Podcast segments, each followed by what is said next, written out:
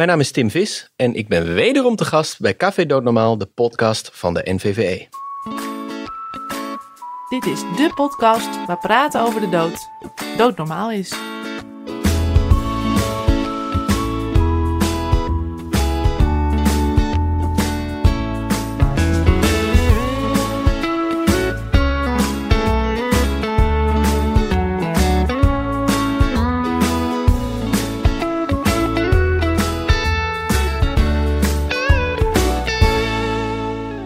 Vanuit een verlaten kantoor van de NVVE heet ik je welkom bij weer een nieuwe aflevering van Café Doodnormaal, de podcast.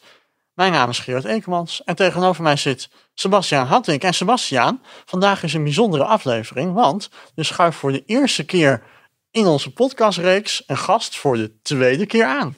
Het is zeker een belangrijke aflevering, want we hebben in de afgelopen drie seizoenen hebben we alle gasten gevraagd als allerlaatste vraag wat ze zouden willen aanpassen aan de euthanasiewetgeving. En vandaag gaan we kijken of deze aanpassingen mogelijk zouden zijn en wat de gevolgen hiervan zouden zijn. Maar voordat we dit gaan doen, Gerard, wat zou jij willen aanpassen aan de euthanasiewetgeving? We hebben al zoveel verschillende varianten gehoord natuurlijk, dat ik het eigenlijk uh, niet zo goed zou weten. Ik sta er zelf vrij genuanceerd in. Ik vind dat we een prachtige euthanasiewet hebben in Nederland. Ik vind, uh, we lopen er echt nog steeds mee voorop wat mij betreft in de rest van de wereld. Als je nu zo spontaan aan mij vraagt wat ik als onafhankelijk presentator van deze podcast vind, dan uh, durf ik daar moeilijk antwoord op te geven. Misschien komen we vanzelf wat uh, uitspraken tegen in het gesprek met Tim, waarvan ik zeg van, oh ja, ja, nee, die, die, daar ben ik het wel mee eens. Dan gaan we het aan het einde nog een keer bekijken. Ja. En jij? Nou, ik heb, als ik naar alle gasten geluisterd heb, kan ik me toch wel vinden in het niet strafbaar maken van euthanasie. Omdat ik denk dat dat best wel een belasting is voor de arts die het uitvoert. En ik kan me ook wel vinden in het verhaal van het hulp bij zelfdoding niet strafbaar maken voor naasten. Dus zoals we hebben gezien bij Annette, dat uh, zij echt wel op de handen moest zitten en dat haar ouders dan naar een andere kamertje gingen, dat ze alles moeten filmen. Ja, daar kan ik wel iets in vinden om dat niet strafbaar te maken, zodat ze misschien wel iets meer mocht helpen dan dat ze heeft gedaan. Oké, helder. Mooi gezegd. Ik kan me daar ook wel in vinden, inderdaad. De, de afschaffing van de strafbaarstelling van hulp bij zelfdoding. Ja. En sowieso het hele initiatiefwet van D66. Die vind ik ook wel mooi. Maar laten we deze en de overige punten voorleggen aan onze gast. En inmiddels vriend van de uitzending, Tim Vis. Tim is strafrechtadvocaat bij zijn eigen kantoor Vis en Van Rijt Advocaten. En was de allereerste gast bij deze podcast. Tim, welkom terug. Dankjewel. Het is een plezier om hier te zijn. Tim, ik heb een overzichtje gemaakt van alle punten die de vorige gasten hebben gegeven. Van eventuele aanpassingen aan de euthanasiewet. En die willen wij gewoon aan je voorleggen om te kijken van... Zou het überhaupt mogelijk zijn en wat zouden dan de gevolgen zijn? Heel leuk. Kom maar op, zou ik zeggen. Nou, uh, een van de punten is gezien de zorgvuldigheid van de euthanasiewet... zou euthanasie uit het strafrecht moeten. Ja, dat, uh, daar is natuurlijk veel voor te zeggen. Alleen ik denk wel dat het, dat het verstandig is om dan heel even een, een iets breder perspectief te nemen. Want euthanasie staat in het strafrecht. En dat is natuurlijk op zichzelf een, ja, een, feit waarvan je zou zeggen: hé, hey, dat, is, dat is gek. Want daarmee is het een strafbaar feit. Anderzijds staat euthanasie ook in het strafrecht, omdat daar uh, nou ja, als zogenaamd geprivilegeerd delict ook een lager strafmaximum aan is toegeschreven. En vooral ook omdat daar ook de uitzonderingsgrond in is opgenomen, die het maakt dat artsen die conform de zorgvuldigheidseisen handelen, niet strafbaar zijn. Dus er is ook een goed aspect aan het feit dat het nu in het strafrecht staat opgenomen. Op het moment dat je dat eruit zou halen, of je zou de hele WTL wegdenken, de hele euthanasiewet zou wegdenken, ja, dan blijft het euthanasiedelict als zodanig, namelijk gewoon levensberoving op verzoek, hè, plat gezegd, dat blijft dan staan. En dat eh, zou betekenen dat dezelfde onzekere situatie als vroeger, voor de totstandkoming van de euthanasiewet, weer herleeft. Maar goed, dat is natuurlijk één kant van het verhaal. Dat is een, een kant waar, waarop ik in ieder geval wil wijzen om te zeggen: joh, gooi het kind niet met het badwater weg en denk er goed over na. Anderzijds, en ik moet zeggen, ik voel heel erg veel voor, voor die school van denkers, die ook destijds al bestond. En dat is de school van Enschede, uh, zoals de strafrechtjurist uh, heette, die, die zich daar met name uh, nou ja, erg op beriep.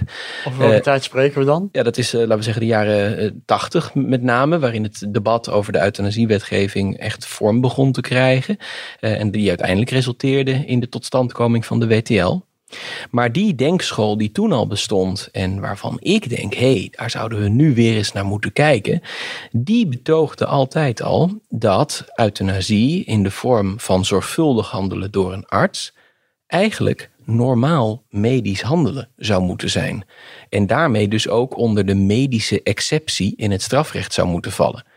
Die staat niet geschreven in, in het wetboek van strafrecht. Ik bedoel, jullie zullen het ongetwijfeld eens een keertje hebben doorgebladerd, maar er staat nergens een medische exceptie in het uh, wetboek van strafrecht. Maar toch, hè, ja, ik, ik, ik wil dat maar illustreren met een voorbeeld. Hè? Want kijk, eh, stel je voor, een chirurg voert een open hartoperatie uit. Nou, dat, uh, dat, dat is een tamelijk bloederig geheel. Een chirurg die, die, die snijdt en maakt een inkeping in, in de borst. En die spreidt in, in sommige gevallen ook de ribbenkast. Die prikt in het hart, et cetera. Nou ja, dat is natuurlijk best wel heftig. Dat is op zichzelf het toebrengen van zwaar lichamelijk letsel. En dat is een delict in het wetboek van strafrecht. Maar omdat de chirurg dat doet, conform wat medisch noodzakelijk is en hoe het medisch zorgvuldig moet gebeuren, gaat de medische exceptie op. En dat maakt dat dat alsnog niet strafbaar wordt geacht. En toen de tijd werd dat eigenlijk ook al voor euthanasie betoogd, voor de zorgvuldige artsen-euthanasie. Waarom zou dat niet als medisch handelen moeten kunnen worden gezien? Nou, toen de tijd is een andere keuze gemaakt en nog steeds is ook het standpunt van bijvoorbeeld de KNMG dat euthanasie geen normaal medisch handelen is, maar buitengewoon medisch handelen. Dat is de, de artsenkoepelorganisatie, ja, geloof ik. De artsenkoepelorganisatie, ja. En, en, eigenlijk wordt dat nu wel nog steeds breed aanvaard dat euthanasie geen normaal medisch handelen is, wat erop gericht is om iemand beter te maken. Hè kort gezegd. Euthanasie is natuurlijk erop gericht om, om lijden te beëindigen uh, op een manier nou die, die de ultieme optie is, hè, het leven te beëindigen. Maar je zou ook kunnen betogen, vind ik, dat wij nu na een decennia lange zorgvuldige uitvoeringspraktijk, met inmiddels ook nou ja, echt een behoorlijk lange tijd aan zorgvuldige evaluaties van de euthanasiewet, 20 jaar bijna, zou je kunnen betogen dat met die zorgvuldige uitvoeringspraktijk, die aantoont dat in 99,99% van de gevallen überhaupt geen vuiltje aan de lucht is bij de zorgvuldige uitvoering van artsen-euthanasie, zou je wat mij betreft best kunnen betogen dat inmiddels de tijd daar is om op dit vlak te herevalueren en euthanasie toch als normaal medisch handelen te beschouwen. En dat zou dan ook maken dat een euthanasie die wordt uitgevoerd conform de zorgvuldigheidseisen en conform wat in de medische beroepsgroep gebruikelijk is, ja, dat dat dan onder de medische exceptie valt en dan zou euthanasie uit het strafrecht kunnen. En maak je daarmee de euthanasiewet niet overbodig? Ja, daarmee zou je eigenlijk de euthanasiewet kunnen vervangen door uh, een, een stelsel van medisch tuchtrecht op de uitvoering. Uh, en natuurlijk bij een schending van, van wat de kerneisen zijn die nu in de euthanasiewet opstaan, zou je kunnen betogen dat de arts niet ex lege art is, hè, conform de regelen der kunst heeft gehandeld. En dat je dan dus moet debatteren over of de medische exceptie van toepassing is. Maar daarmee zou in ieder geval, denk ik, voor veel artsen het stigma verdwijnen dat euthanasie nog steeds strafbaar is, uh, ook als een arts dat op zorgvuldige manier uitvoert, zij het dat hij dan in ieder geval niet kan worden vervolgd. Helder, en volgens mij sluit deze dan een beetje erop aan. Uh, dat is beperkte toetsing van euthanasie naar enkel de casussen die ingewikkeld zijn. En daarmee wordt bedoeld dat ver gevorderde dementie, psychiatrie en dan het grensgebied tussen die stapeling van ouderdomsklachten en uh, voltooid leven. En stel dus een medische commissie in, zonder jurist, sorry, dus de arts die de arts in een spiegel voorhoudt uh, en de afwegingen kan bespreken met de arts. Ja, nou ja, laat ik even met dat laatste beginnen. Hè. Kijk, ik, ik, heb volgens mij in de vorige aflevering ook gezegd, en anders zeg ik het nu en doe ik gewoon alsof, uh, dat ik het altijd goed vind om bij dit soort medische beslissingen juristen zo ver mogelijk buiten de deur te houden. En dat, dat onderstreep ik nog maar een keer. Want ik denk inderdaad dat euthanasie bij uitstek het domein van de arts is. Hè. De medische euthanasie, nou ja, lijdensverlichting door levensbeëindiging dat hoort bij artsen thuis. En daar moeten wij juristen echt ver van blijven. Ik, ik denk ook niet dat het er beter op is geworden sinds de verscherpte aandacht van juristen er is gekomen sinds een jaar of vijf. Dus nee, dat onderschrijf ik eh, maar al te graag. Maar dan het eerste deel van, uh, van de kwestie uh, is ja, zou je eigenlijk de toetsing, in ieder geval de zware toetsing, hè, dus aanhalingstekens, van euthanasiegevallen niet moeten beperken tot de moeilijke gevallen. Nou, daar vind ik ook wel wat voor te zeggen. Uh, zoals ik net al aangaf, denk ik dat de uitvoeringspraktijk van de laatste decennia, en in het bijzonder ook de geëvalueerde praktijk sinds het bestaan van de WTL, aantoont dat er ja, geen noemenswaardige zorg is bij de uitvoering van euthanasie. Merendeel van de euthanasiegevallen zijn, en dat bedoel ik helemaal niet badinerend, dus begrijp me niet verkeerd, maar zijn de simpele gevallen mensen die, die, die nou ja, terminale ziektes hebben, mensen die in een vergevorderd stadium van kanker zijn, uh, mensen die daar ernstig aan lijden. Ja, dat zijn op wetstoepassingsgebied simpele gevallen. Uh, opnieuw, daarmee bagatelliseer ik natuurlijk helemaal niet het lijden van die mensen. Uh, maar ja, het is maar de vraag of het echt nodig is om dat hele zware stelsel nog steeds ook voor die gevallen zo in stand te houden. Maar alles hangt denk ik samen met die, die, die bepalende vraag van ja, zouden we niet toch de stap moeten zetten naar het toch beschouwen van de artsen-euthanasie als normaal medisch handelen? Ja, want als ik het goed begrijp, als het normaal medisch handelen wordt, dan heb je eigenlijk ook je hele toetsingscommissie niet meer nodig. Tenzij er natuurlijk een klacht wordt ingediend of uh, de, de euthanasie niet zorgvuldig is verlopen, blijkt achteraf. Ja, dat... Dan vervalt dus de commissie. Ja, dat, dat, dat klopt. Ik denk dat op het moment dat je het zou beschouwen als normaal medisch handelen, dan treedt eigenlijk uh, het, normale medisch tuchtrecht in de plaats van dat hele uitgebreide stelsel, inclusief het medisch tuchtrecht, wat we nu hebben. Uh, en dan maak je in zekere zin de WTL overbodig. Als je de zorgvuldigheidseisen die nu in de WTL staan, zou incorporeren in de toets van ja, wat is medisch zorgvuldig handelen, um, en je beperkt de toets daartoe, ja, dan zou je eigenlijk de, de, de wet heeft zichzelf dan ingehaald en overbodig gemaakt. Wat natuurlijk volgens mij oorspronkelijk ook het idee was van, uh, van de uiteindelijke indiener van de wet, mevrouw Borst. Of we daar ooit toe komen, dat weet ik niet. Ja, dat was mijn vervolgvraag inderdaad. Hoe groot acht je de kans dat dit gebeurt? Nou ja, uh, de hopende jurist in mij zegt, ja, ik acht de kans heel groot. Maar de realist uh, zegt, uh, dat acht ik niet zo vreselijk groot. En dat heeft ermee te maken dat er bestaat toch ook onder de medische beroepsgroep veel huiver over het, het beschouwen van euthanasie als normaal medisch handelen. Er zit ook een principieel uh, bezwaar in. En daar kan ik me van alles bij voorstellen. Maar goed, ja, hoe je erover denkt, dat kan natuurlijk in de loop van de decennia verschuiven. Maar ja, de gemiddelde arts zal zeggen, een handeling die het leven beëindigt. Uh, ja, dat is niet verenigbaar met wat we onder normaal medisch handelen beschouwen, namelijk alles eraan proberen te doen om een patiënt beter te maken. Dus dat lijkt daar zelfs haaks op te staan volgens veel artsen. Ja, anderzijds denk ik dat je misschien daar ook anders over zou moeten gaan denken, nu we weten dat er zo'n zorgvuldige uitvoeringspraktijk bestaat. En nu we gewoon weten dat er duizenden gevallen per jaar zijn van patiënten die op hun eigen verzoek op een goede manier worden geholpen echt als onderdeel van hun patiënt-artsrelatie met euthanasie. Dan denk ik, ja, is het dan niet tijd om dat te heroverwegen? Maar goed, de realist in mij, opnieuw, eh, denkt dat het niet zo ver gaat komen. Daar gelaten ook nog het feit dat de euthanasiewet, zoals we die de afgelopen jaren eh, nou ja, onderwerp van debat hebben zien worden, geen rustig bezit is.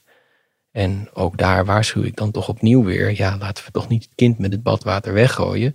Beter dit misschien iets te strikte, iets te zware stelsel, dan dat we nu een, ja, een hele fundamentele stelselverandering zouden gaan doorvoeren, die misschien maakt dat we daar uiteindelijk meer schade mee doen voor de uitvoeringspraktijk. En als um, het normaal medisch handelen wordt, mag de arts dan nog steeds zoals nu weigeren mee te werken aan een euthanasieverzoek? Of wordt het dan uh, ja. Een soort plicht voor de arts. Ja, dat, eh, dat, dat wordt een van de, van de twistpunten. Hè. Dat, dat is een beetje uh, de vraag of een arts dat, dat mag. Want dan ja, zou je, als je het zou kunnen zien als een medische behandeling, dan heb je in principe als arts ook een verantwoordelijkheid om de wens van de patiënt te respecteren. Ja, nu denk ik eerlijk gezegd dat er niet zo vreselijk veel aan in de weg zou staan om de clausule van gewetensbezwaren, zoals die nu ook nog steeds geldt, ook daarop van toepassing te laten.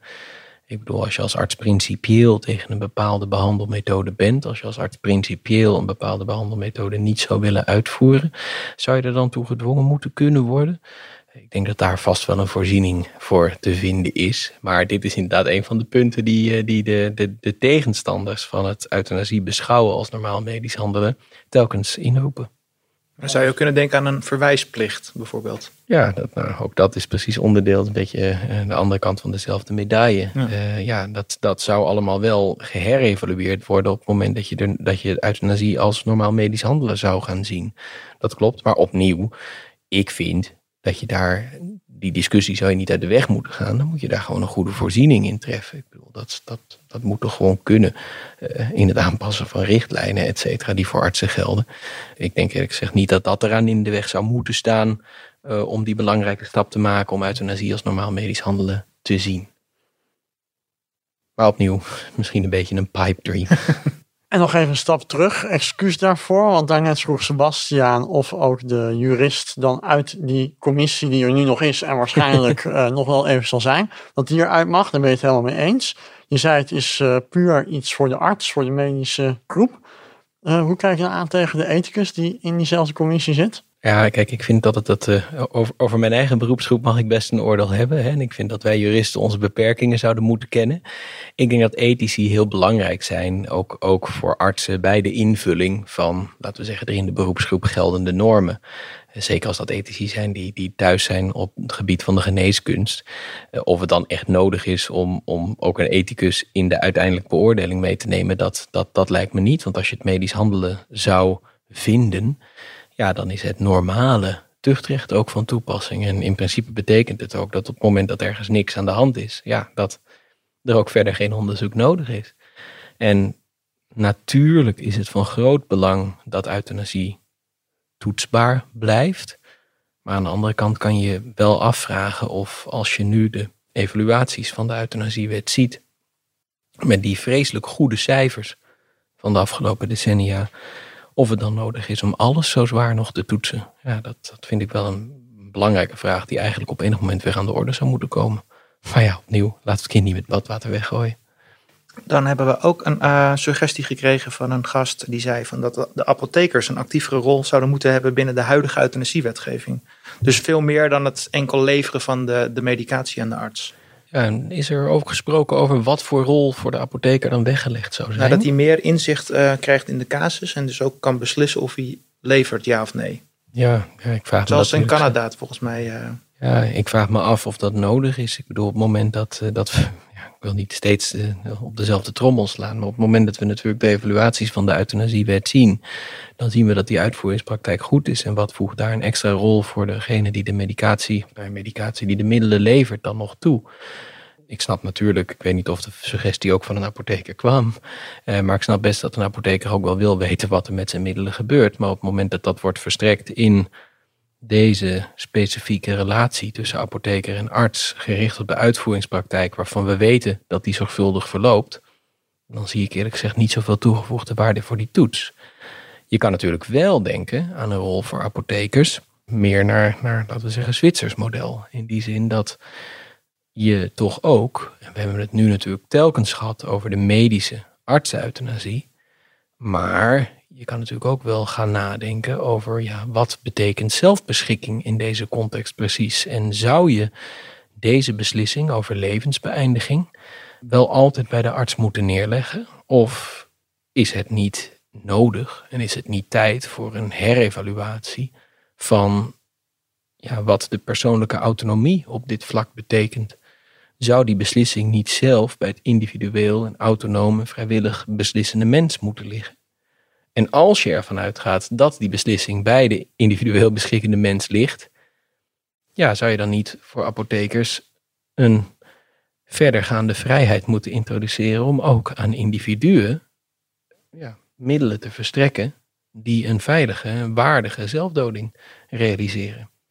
Daar kan je natuurlijk op enig moment, als je die, die paradigma shift hebt gemaakt, hè, dat, je, dat je euthanasie en levensbeëindiging niet meer ziet als lijdensverlichting als het niet anders kan, maar als uiting van de autonome wil, ja, daar zou je natuurlijk wel over na kunnen denken. Maar goed, ik weet niet of, of dat de context was waarin deze opmerking werd gedaan. Ik, ik zie een toegevoegde waarde van een grotere rol van de apotheker in de huidige medische euthanasiepraktijk.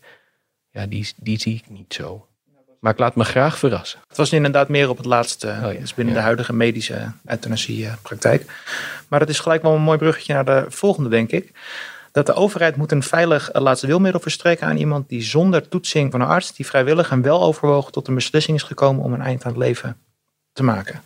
En volgens mij weet jij een beetje waar, vanuit welke hoek dit komt. Dit was Ja, ik kan mij, kan mij zomaar wel wat voorstellen. ja, en ik denk ook dat het wel goed is om te benoemen dat sinds de laatste keer dat wij bij elkaar kwamen, hè, dat was zeg ik uit mijn hoofd februari of maart, februari. februari, eh, is er nogal wat gebeurd. Eh, op, op 9 april van dit jaar, 2021, heeft de corporatie Laatste Wil een dagvaarding uitgebracht waarin de staat der Nederlanden is gedaagd door de corporatie en door 30 individuele eisers. Dat zijn gewoon individuele mensen, alle leeftijden, alle rangen en standen uit de maatschappij. En die hebben de vraag bij de rechter neergelegd eh, om zich uit te spreken over handelt de Nederlandse staat onrechtmatig jegens diegenen die vrijwillig en wel overwogen voor hun eigen levenseinde willen kiezen, door het verbod op help bij zelfdoding onverkort te handhaven.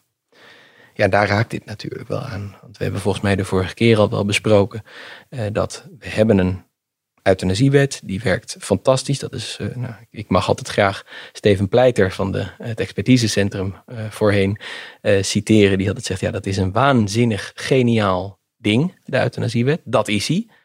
Maar goed, die is wel ook bedoeld voor een heel specifiek soort ja, kwestie. Namelijk het uitzichtloos en ondraaglijk lijden aan een medische aandoening die eigenlijk niet anders dan door levensbeëindiging kan worden opgelost. Waarbij het lijden niet anders dan door levensbeëindiging kan worden weggenomen. Maar zoals ik net al aangaf, is er ook een andere manier om over het eigen levenseinde te denken. En dat is meer vanuit de gedachte van zelfbeschikking. Iemand gaat over hoe hij leeft, over wie hij is, over de manier waarop hij leeft. En dus ook over de manier waarop hij sterft, het leven beëindigt. En ja, in lijn met eerdere processen die in Duitsland en in Oostenrijk zijn gevoerd, heeft de CLW nu eh, een dagvaarding uitgebracht waarin wordt betoogd dat het huidige verbod op hulp bij zelfdoding, dat ook echt onverkort wordt gehandhaafd, in strijd is met ja, het recht op zelfbeschikking. Het recht om zelf te mogen bepalen wie je bent, hoe je leeft, maar dus ook hoe je het leven beëindigt. En dat is in Duitsland en in Oostenrijk ook gebeurd. Dat is in Duitsland en in Oostenrijk ook gewonnen door de klagers. Want in Duitsland en Oostenrijk hebben de hoogste constitutionele rechters, de hoogste grondrechtenrechters, geoordeeld dat het inderdaad in strijd is met de notie van persoonlijke autonomie om hulp bij zelfdoding te verbieden. En nou ja, ja ik, ik vind dat een best een belangrijke stap, zoals die nu door de CLW in Nederland eh, is genomen. Ik vind het wel goed om er ook even bij te benadrukken dat ik in dit geval natuurlijk niet geheel onpartijdig ben, want ik sta de CLW bij eh, in die procedure. Niet alleen ik trouwens, maar samen met mijn zeer gewaardeerde collega's van Blenheim Advocaten in Amsterdam. Dus ja, goed, neem, eh, neem natuurlijk niet alles wat ik zeg op dit vlak voor waar aan, want ik, ik heb de dagvaarding zelf uitgebracht. Eh, maar niettemin vind ik het een aardig stuk geworden. dus gaan we vooral allemaal lezen. Maar eh, ja, de, de gedachte is dus dat je als staat niet verder mag gaan dan verdrags- en grondrechtelijk toegestaan om, om zelfdoding eh, te verbieden. En ja, in Nederland is, is hulp bij zelfdoding en het verschaffen van middelen daartoe gewoon onverkort verboden. Maar dat acht de CLW en dat achten de 30 individuele eisers in strijd met dat belangrijke recht op zelfbeschikking. En ja, de CLW bepleit, hè, om even terug te komen op, uh, op de stelling. De CLW bepleit natuurlijk al langer dat, dat zij uiteindelijk voorstaan dat de staat dit, laten we zeggen, gaat zien als een positieve verplichting. Dus niet alleen staat, je moet je onthouden van verregaande beperkingen. Maar de CLW zegt, ja, wij zien het liefst een staat die ook verantwoordelijkheid neemt en zegt, oké, er zijn nu eenmaal mensen, dat is gewoon een niet te ontkennen feit, die uit het leven stappen. Als je dat accepteert, moet je als staat ervoor zorg dragen dat die burgers dat niet in eenzaamheid hoeven doen. En dat die burgers dat niet ja, hoeven doen op een manier die anderen tot last is. En dat ze dat niet hoeven doen op een manier die ervoor zorgt dat zij of anderen om hen heen uh, wellicht in gevaar komen. En dan zegt de CLW, ja, dan zou je als staat de verantwoordelijkheid moeten nemen. Uh, en, en zou je dus een, moeten voorzien in een stelsel dat ervoor zorgt dat mensen die zelfbeschikking kunnen uitoefenen en daarbij een veilig middel kunnen verkrijgen, die een waardige zelfdoding realiseert. Dat is denk ik waar, waar die stelling vandaan komt. Klopt. Moet ik zomaar. En goed, als, als stap op weg daarheen heeft de CLW nu de dagvaarding uitgebracht om aan te geven: oké, laten we beginnen bij het voorleggen aan de rechter van die belangrijke vraag: mag de staat dat recht op zelfbeschikking op deze manier verhinderen? En dan kunnen we daarna wel weer kijken naar wat de staat moet doen om vervolgens een veilige, eh, laten we zeggen, manier te realiseren. Want zou uh, hiermee een Albert Heringa, dus uh, Albert Heringa die zijn stiefmoeder hielp, zou die dan ook hieronder vallen? Ja, dat is de, een van de voorbeelden natuurlijk die ook in de dagvaarding worden genoemd, is, is de zaak van Albert Heringa. Hè. Albert heeft zijn destijds 99-jarige moeder uh, geholpen om, om haar leven te beëindigen, omdat zij een heel duurzame, ja, doorleefde wens had om, om echt niet ouder te worden dan 99. En, en belangrijk om te benoemen is dat zij ook al bezig was om haar eigen levenseinde te realiseren. Toen hij zag, ja, dit gaat niet op een goede manier, hè, mogelijk wordt ze hier ernstig ziek van het innemen van deze medicatie, stond hij voor de hele moeilijke keuze, moet ik mij aan de wet houden? Moet ik me houden aan het verbod op hulp bij zelfdoding? Of moet ik deze persoon, hè, aan wie ik mijn hele leven te danken heb, met wie ik een zeer innige band heb, voor wie ik ook de enige ben bij wie zij nog terecht kan, moet ik haar helpen. En hij heeft voor dat laatste gekozen. Nou, uiteindelijk weten we dat hij is veroordeeld en die veroordeling is in stand gelaten. Maar wij betogen op dit moment bij het Europees Hof voor de Rechten van de Mens en dus ook in deze procedure die namens de CLW wordt gevoerd, dat het op die manier strafbaar stellen, vervolgen en bestraffen van hulp bij zelfdoding in strijd is met het recht op eerbiediging van de persoonlijke levenssfeer. In dat geval van Albert en van zijn moeder. En in het geval van de CLW, ja, met, in strijd van, met de persoonlijke levenssfeer van al die individueel wel overwogen beslissende klagers. Maar maak je daarmee de euthanasiewet niet gewoon overbodig? Dat denk ik niet. Omdat er veel mensen zijn, hè, daar zijn ook wel onderzoeken naar geweest, die het toch heel prettig vinden uh, om ook bij een arts terecht te kunnen. Maar de arts heeft beperkingen. Daar hebben we het de vorige keer over besproken. Hè. De arts, dit, dit soort e-, existentiële dilemma's, die hoeven, horen helemaal niet op het bordje van de arts te komen. De arts is een hulpverlener en die kan helpen bij medisch ondraaglijk en uitzichtloos lijden. Maar in gevallen die daarbuiten vallen, kan de arts niks. Dus één, de euthanasiewet zal er altijd zijn voor die gevallen.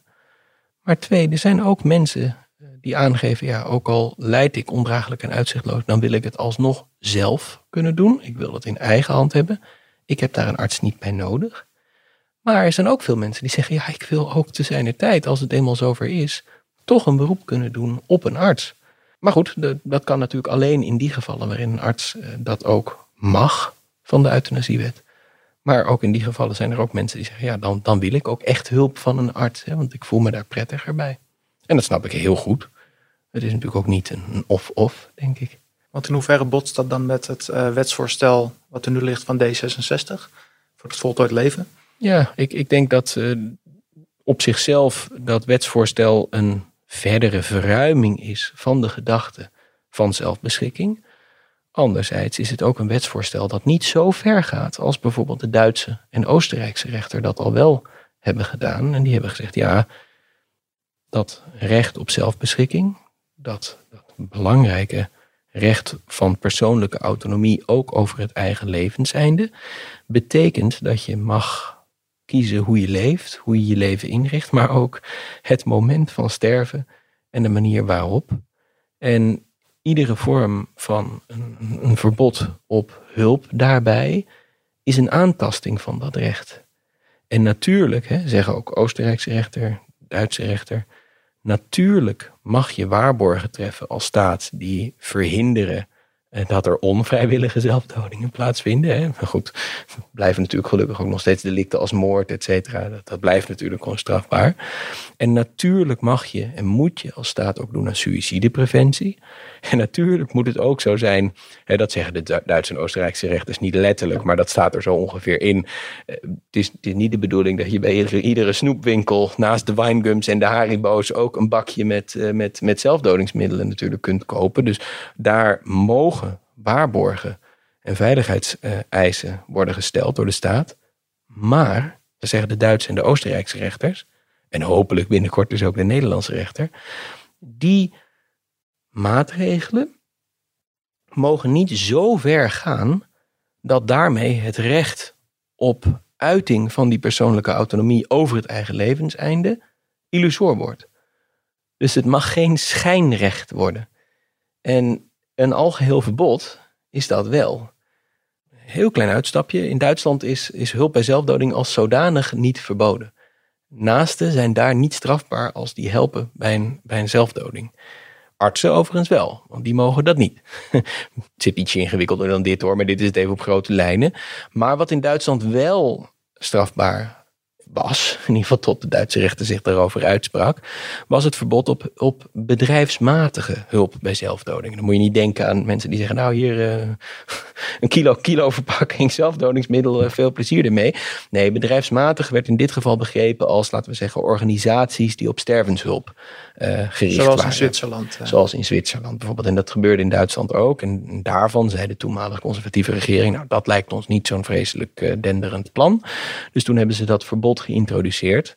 Maar daarvan zegt de constitutionele rechter nu, ja, maar iemand heeft het recht om zelf te beschikken over zijn eigen levenseinde. En dat moet ook betekenen dat hij dat ook feitelijk moet kunnen uitoefenen.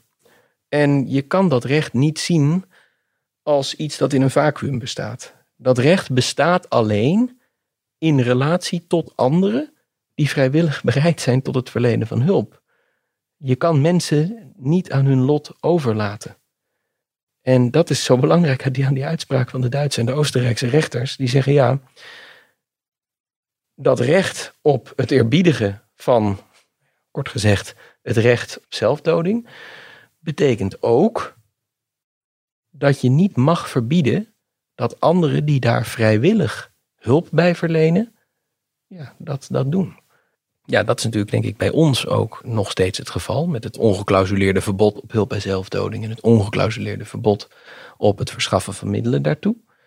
Ja, als je die, laten we zeggen, meer dat uitgangspunt neemt van die persoonlijke autonomie, dan, dan zou je daar dus ook anders over moeten denken. Maar krijg je dan niet dat mensen, ja, om het heel oneerbiedig te zeggen, gaan shoppen? Dus ik, ik, zou uh, euthanasie willen. Nou, ik voldoen niet aan alle zorgvuldigheid, dus een arts kan mij niet helpen. Nou, dan heb ik een voltooid leven. Daar val ik ook niet binnen. Dus en dan ga ik maar zelf met naasten of ga zelf op zoek naar medicatie of middelen. Ja, als je, als je kijkt naar wat mensen beweegt hè, op dat punt, denk ik niet dat daar een risico voor bestaat. Ik denk ook niet dat je het zo moet aanvliegen. De euthanasiewet is er voor gevallen van ondraaglijk en uitzichtloos lijden aan een medische aandoening, kort gezegd. Maar er is in Nederland gewoon een grote groep mensen. Er wordt wel eens vrij badinerend gedaan dat die groep niet zo vreselijk groot is. Maar die groep die gaat, dat gaat in ieder geval om meer dan 75.000 mensen met enigerlei vorm van wens tot levensbeëindiging. En een groep van nou, ongeveer 10 tot 15.000 50-plussers met een ja, min of meer actievere levenseindewens. Ja, moet toch eventjes, je moet je wel even realiseren dat dat gewoon gaat om, om een groep die zo groot is als een middelgrote gemeente. Hè? Ik bedoel, het is een groep die groter is dan de kiesdeler bij de laatste Tweede Kamerverkiezingen. Dus die groep aan mensen die gewoon een actieve levenseindewens hebben, die is een kamerzetel waard. Ja, ik vind dat je daar dan niet badinerend over mag doen dat dat een kleine groep zou zijn. Dus er is een grote groep die zegt ja, ik ben niet ziek of leidend in die zin dat ik voor euthanasie in aanmerking kom. Sommige mensen zijn ook afgewezen voor euthanasie. En toch heb ik een persistente levenseindewens. Die mensen mag je niet in de kou laten staan. En ik denk dus ook dat je moet beginnen met het hierover nadenken als een levenseindewens is onderdeel van de persoonlijke autonomie over het wezen. Dat is de meest intieme vraag die er is. En dat moet je serieus nemen, onafhankelijk van welk stelsel er dan bestaat om die levenseindewens al dan niet te realiseren. Maar je zou moeten beginnen met tot uitgangspunt nemen de wens van de individuele, weloverwogen beslissende mens. Mooi. Nou, Gerard, we hebben aan het begin hebben wij elkaar ook de vraag gesteld van joh, uh, wat zou jij nou willen aanpassen aan de huidige euthanasiepraktijk? Gerard twijfelde nog een beetje, van die wist niet zo goed wat hij zou willen aanpassen. Heb je na dit gesprek, heb je voor jezelf nog punten die jij zelf zou willen aanpassen? Of heb je dingen gehoord waarvan je zegt, daar kan ik me wel in vinden? Dan herhaal ik allereerst wat ik net uh, aan het begin al zei en wat Tim gelukkig ook al zei, alhoewel hij citeerde Steven Pleiter, dat we al een hele mooie en goede euthanasiewet hebben. Ik vind de filosofische, de liberaal-filosofische discussie van uh, negatieve en positieve vrijheid waanzinnig interessant. Van als overheid zou je barrières weg moeten nemen, maar moet je ook faciliteren dat iemand uh, het leven beëindigt. Ik zou er graag uh, een aflevering aan wijden, Sebastiaan. Ja. Voor positieve en negatieve vrijheid. Maar ik geloof dat ik tot de conclusie kom dat ik erg blij ben met onze huidige euthanasiewet. Nou, die, dat onderschrijf ik van harte, Geert. Mooi.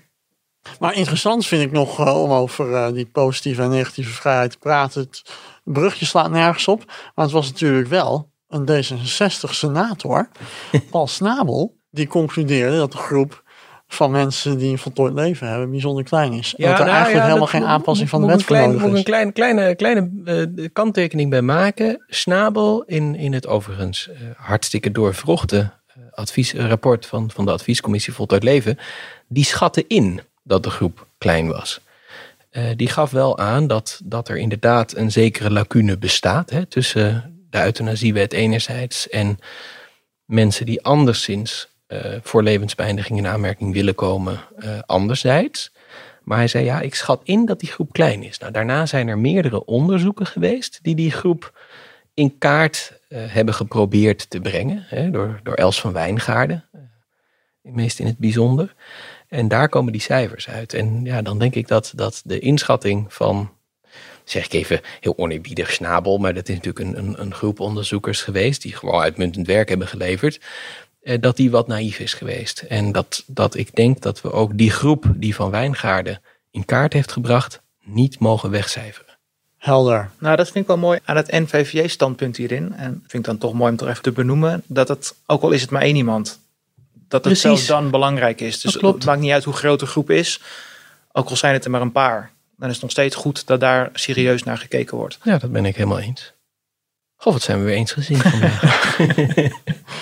Mooi. Tim, we blijven deze vraag stellen aan onze gasten. Dus ik stel voor dat je gewoon nog een keer terugkomt. En wellicht heb ik dan ook mijn mening wat scherper gevormd. ja, uiteindelijk dus dan, komt het wel, hè? Ja. Zeker. Als je er maar lang genoeg over doorpraat, dan uh, komt nee, het ik, vanzelf. ik, ik ben zeer graag bereid om, uh, om, weer, uh, om weer bij jullie aan tafel te komen en zitten. hou ons vooral op de hoogte met, met betrekking tot de rechtszaak. Vanzelfsprekend. Vriend van de uitzending. Graag tot de volgende keer. Goed, vrienden, dank. Dit was het dan weer voor deze aflevering van Café Doodnormaal, de podcast. En tevens de laatste aflevering van het derde seizoen. Maar niet getreurd, we komen terug. Dus houd je favoriete podcast-app in de gaten, want er staat vanzelf weer een aflevering voor je klaar. Voor nu bedankt voor het luisteren en wil je nou geen aflevering missen, vergeet dan niet te abonneren. Dan krijg je automatisch een melding als er een nieuwe aflevering voor je klaar staat. Vond je het nou interessant om deze podcast te luisteren? Laat dan vooral een beoordeling achter. En mocht je nog vragen hebben naar aanleiding van deze podcast, dan kan je altijd mailen naar jongeren.nvve.nl. Als laatste willen we nog de NVVE bedanken voor het mede mogelijk maken van deze podcast en zeggen we graag tot volgende aflevering.